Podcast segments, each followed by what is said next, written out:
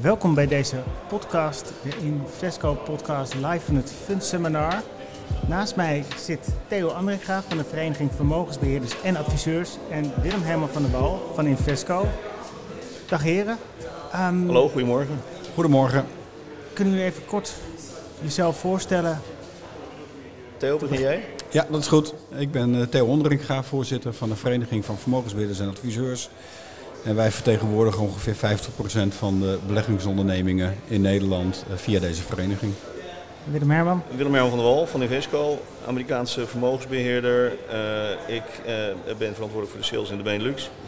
En de partijen die Theo vertegenwoordigt, dat zijn onder andere onze klant. De afgelopen jaren heel veel gebeurd. Laten we beginnen bij de coronapandemie. Hoe is de sector daar eigenlijk uitgeklommen? Theo? Um, ja, de coronapandemie is voor de hele sector uh, gewoon goed geweest. Um, even heel uh, simpel gezegd, iedereen heeft geleerd om, uh, of heeft eigenlijk laten zien dat hij ook thuis kan werken. Dus met andere woorden, de kritische zaken waar je van tevoren wel eens dacht van draait de onderneming door. op het moment dat je niet op kantoor mag komen, nou, dat blijkt dus natuurlijk gewoon nu allemaal te kunnen. Uh, dat is prima. Uh, de markt is natuurlijk, heeft zich positief ontwikkeld. Dat heeft ook uh, geleid tot een enorme instroom van nieuwe klanten. Ehm, dus al, al, met al zijn we daar wel goed uitgekomen. Nou, als ik dan naar onze kant kijk, even in aanvulling van Theo. Um, inmiddels zitten we trouwens natuurlijk in de, in de zoveelste crisis. We zitten in de, in de Oekraïne-crisis. Inderdaad, corona heeft ons wat flexibeler gemaakt. Uh, zeker als je voor een, wereldwijd werkende uh, asset manager uh, werkt, dan zijn een hoop collega's en klanten opeens een stuk dichterbij geworden. Aan de andere kant merk je wel dat dit soort crisis heel erg invloed hebben in hoe onze klanten beleggen en naar de wereld kijken. kijk naar de hele ESG-discussie met een crisis die we nu in Oekraïne hebben. we waren natuurlijk sterk bezig om alle fossiele brandstoffen af te bouwen in, in of bedrijven die gerelateerd waren aan fossiele brandstoffen, om dat af te bouwen in portefeuilles. En nu zie je toch dat nou, er niet zozeer anders naar deze discussie wordt gekeken, alleen dat we het er minder over hebben. Dus uh, dit soort crisis, en ook corona, maar ook een oorlog, hebben heel erg invloed op hoe onze klanten en dus wij ook naar de wereld kijken. Dus het, is, het, het is ja, ons hele leven is wel veel volatieler ook geworden. Aan de ene kant wat rustiger, kunnen wat makkelijker van een keertje vanuit huis werken. Maar het is ook heel volatiel geworden van wat, wat willen klanten nou? En waar gaan we naartoe? Kan jij er wat over zeggen, Theo? Missie jij de beweging ja, het, onrustige klanten? Nou, nee, nee in, in principe is, merken wij geen onrust nu uh, in deze markt, nu de beurzen uh, behoorlijk corrigeren. Um, wel is het zo, en even uh, sluit ik bij jou aan, van ja, we hebben die, die ESG-wetgeving. Dus wij als distributeurs, wij moeten dus de duurzaamheidsvoorkeuren moeten wij gaan uitvragen per 1 augustus. Ja, en daar zie je zowel uh, bij, uh, bij, bij ons als, als partijen die dat moeten uitvragen, als bij de consument, ja, dat we daar met z'n allen nog enorm aan moeten wennen. En het is ook maar de vraag of iedereen dat al doet. Um, en laat staan dat we al helemaal helder hebben wat we moeten uitvragen. Het lijkt een beetje net alsof de, met de invoering van de WWFT. Uh, dat leek in het begin ook vrij simpel, maar nu moet je toch uh, vrij diepgaand onderzoek doen op, uh, op klanten. Um, en de eerste signalen die ik nu zie is dat we op een simpele manier proberen de ESG-voortkeuren bij een klant uit te vragen.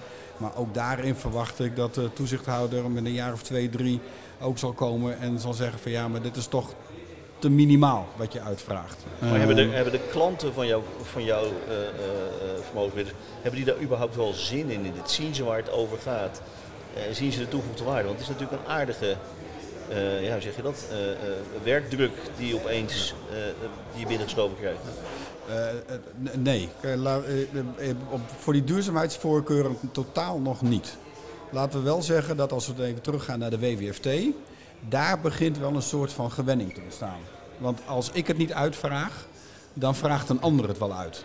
En uh, daar krijg je ook heel af en toe krijg je, uh, wel eens te horen van een klant van hé, hey, ik, ik wil wel klant worden bij jou, maar ik heb ook, ik noem maar wat, een offerte traject bij een andere bank uitstaan. Die andere bank of beleggingsonderneming vraagt veel meer, jullie vragen veel minder. Dus dan kan een klant ook kritisch aan jou worden en zeggen van ja, doen jullie dan allemaal wel zo netjes? En hebben jullie misschien wel klanten in de boeken waarvan je die eigenlijk helemaal niet had moeten hebben. Dus daar zie je ook een omgekeerde reactie bij die consument uh, Maar op ontstaan. zich wel goed dat de klanten in dit opzicht ook wel kritisch worden. Dan, Ja, dat- dan, dan dat- heeft ja, de wetgeving dus duidelijk Ja. doel. Ja, dat, dat- vind ik ook goed hoor. Dus, eh, en, en dan zie, maar dat heeft wel, wel vijf jaar tijd nodig om die mindset bij die klant op dat punt ook een klein beetje veranderd te krijgen. Ik kan me voorstellen dat omdat er heel veel qua duurzame inzichten bij komen, dat al de wereld er in dat opzicht sowieso anders uitziet. Willem Herman, kan je eens vertellen ook hoe dit soort dingen eh, in de landen om ons heen gebeuren, vanuit een wat breder perspectief? Ja, ik, ik, ik zou willen dat ik daar een eensluidend antwoord op had. Eh, heb ik niet. Eh, als ik me beperk tot nou, eh, West-Europa, Benelux, waar ik dan zelf actief ben. Ik zou zelfs zeggen dat in één land er niet één partij is die hetzelfde beleid heeft als een andere. Omdat de regelgeving toch ruimte laat voor, voor eigen interpretatie, eh, zie je dat een hoop klanten, partijen, of het nou grote banken zijn of het kleinere vermogensbeheerders, hun eigen interpretatie geven aan dit soort regelgeving en het dus op een eigen manier implementeren. Zoals Theo zei, de ene klant eh, of de ene partij vraagt veel vragen en de andere eh, wat minder. Ja, hoe kan dat?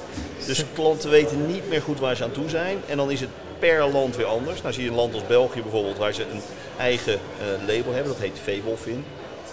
Ongelooflijk strikt, ongelooflijk strak gereguleerd, maar wel duidelijk daardoor. Eh, om nou te zeggen, ja, ik vind dat heel Europa naar een vast VWOFIN-achtig label toe moet, gaat me wat ver. Maar iets meer duidelijkheid, iets meer harmonisatie en in ieder geval eh, iets meer zwart-wit interpretatie zou wel helpen. En ja, dat kan tegenvallen, maar het maakt het er wel duidelijker op en met name voor de consument. Dus dat zie ik in ieder geval als een stapje vooruit. Ja, je komt daar eigenlijk een beetje mee op het level playing field de discussie hè, op, op Europees Ja, niveau. ja. Ja. En, ehm, ja, en dat is op heel veel vlakken werkt dat gewoon nog niet goed. Of we het nou hebben over kostentransparantie, of over eh, WWFT, of nu over de duurzaamheidsvoorkeuren. Eh, op dat level, voordat om dat level playing field te bewaken, zijn we nog behoorlijk wat ver van verwijderd. Ja. Dat is mijn, eh, Ja. is mijn gevoel. Gaan we daar wel naartoe? Is dat wel de richting waar we op gaan of drijven we juist steeds verder uit elkaar? Goeie vraag. Ik zou het eigenlijk niet weten. Eh, je zou zeggen dat eh, waar we nu met uh, MIFI 2 eh, bezig zijn, eh, dat dat een vervolgstap moet zijn op wat we eerder hebben gedaan. Ik bedoel, het is, het is onder ons en dan zie je dat we dus toch op het gebied van ESG weer andere voorwaarden stellen. En ja, elk land, elke lokale toezichthouder interpreteert dat weer op, nee, interpreteert het niet op zijn eigen manier, maar gaat er op zijn eigen manier mee om. Dus de eisen die de, de, de Belgische toezichthouder stelt aan een Belgische klant en de manier waarop ze het controleren is anders dan dat de Nederlandse toezichthouder dat doet. En ik denk dat daar wel stappen te maken zijn. En gaan we daar naartoe? Ja, eh, het is bijna filosofisch. Ik ben bang van ik, niet. ik, ik mag het hopen, maar ik zie het nog niet. Nee, ik zie Maar het is, ook nog niet. is, is, is- je mag het hopen, zeg je. Maar zijn de markten homogeen genoeg in Europa? Zou één aanpak voor alle Europese markten eigenlijk wel werken? Zijn we niet gewoon te verschillend? Nou, dat vind ik, dat zijn bepaalde gebieden als kostentransparantie, WWFT. eh, ja, ES, nee, ESG, het zou, het zou, er zou in ieder geval een voordeel te behalen zijn. ja. Ja. Eh, en daar, inderdaad, wat Theo zegt, daar, nou, dat zie je op meerdere vlakken. En niet natuurlijk- natuurlijk op de, alleen op de financiële eh, vlakken, maar op meerdere vlakken zie je weinig harm, nee, te weinig harmonisatie. Dan, dan toch even teruggrijpende naar wat er, wat er binnen de sector gebeurt. Eh, Theo, welke, welke uitdagingen staan de zelfstandige eh, vermogensbeheerders momenteel voor? Wat, wat gebeurt er in dat segment? Nou, kijk, we hebben, eh, de, de, de toezichthouder is wel heel druk met ons. Dus, eh, dus wij, wij worden natuurlijk als organisaties worden we, eh, continu bestookt met allerlei uitvragen die, eh, ehm, eh, heet het, die op ons afkomen. De, de AFM is ook wel bezig om wat meer datagedreven toezicht te willen uitoefenen. Nou, daar zitten ook echt nog wel aspecten in die, waarbij je de privacyregels overtreedt. Eh, dus wij proberen eh, met diverse brancheorganisaties daar wel wat eh, druk op te uitoefenen dat dat niet te ver doorslaat.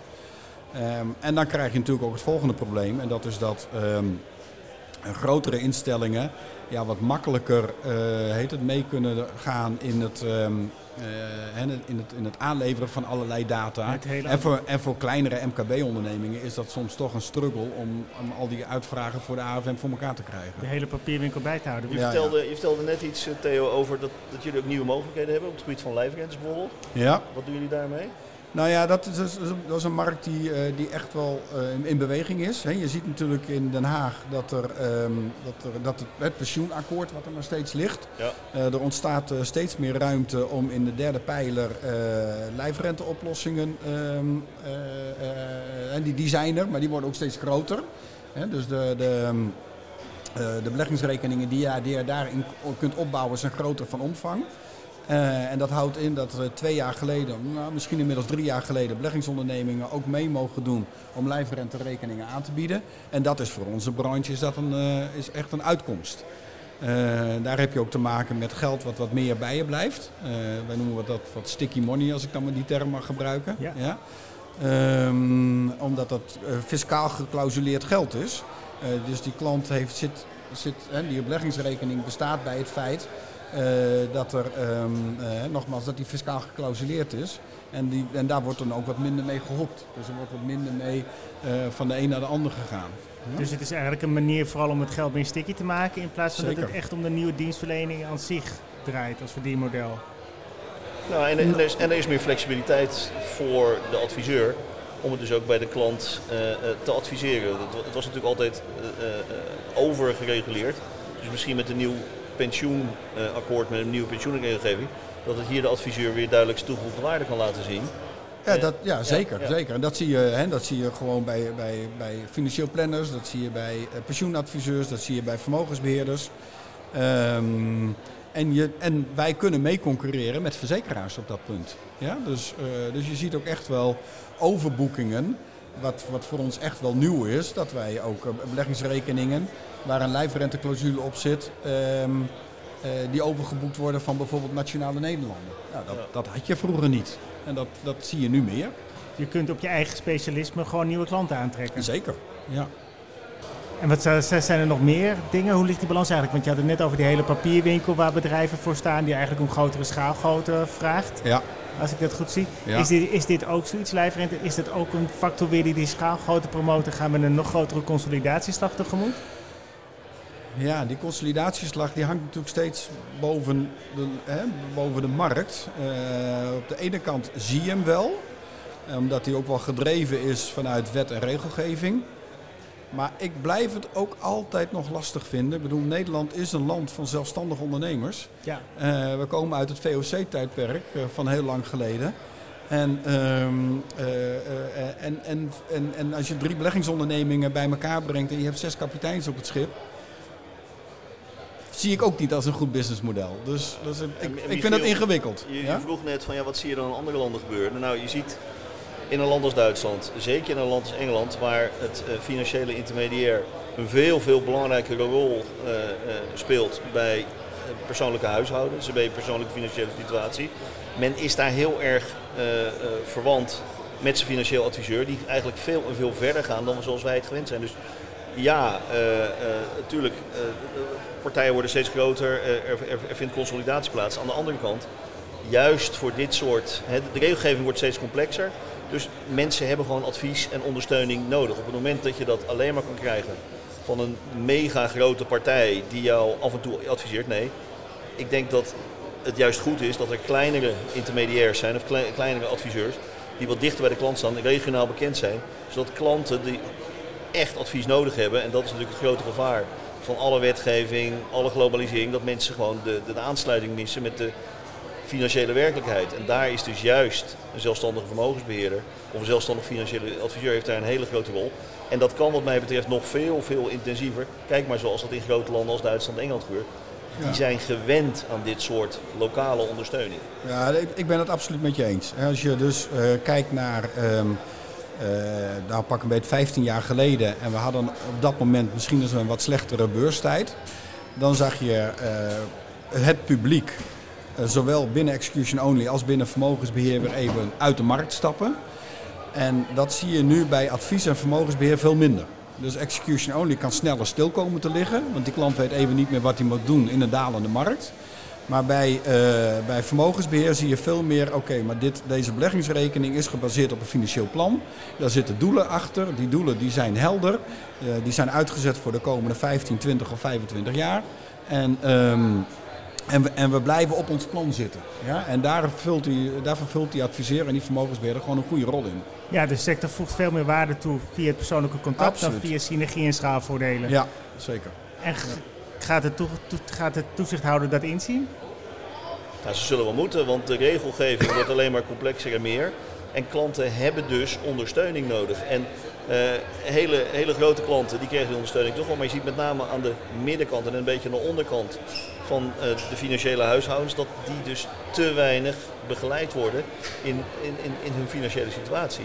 Dus we zullen wel moeten. Zie jij daar ruimte, Theo? Ja, ik ben niet zo sceptisch over het feit dat de toezichthouder dit niet zou zien.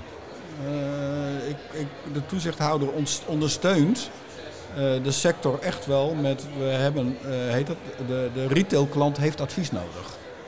Ehm, het moet natuurlijk alleen wel, en dat, dat is iets anders, ehm, als, het, als, de, als de, de organisaties zo verschrikkelijk duur worden omdat wet en regelgeving zo'n grote belasting op de organisatie eh, eh, drukken, dat het, het, het moet ook toegankelijk blijven voor de kleine consument. En dat is natuurlijk wel een zorg.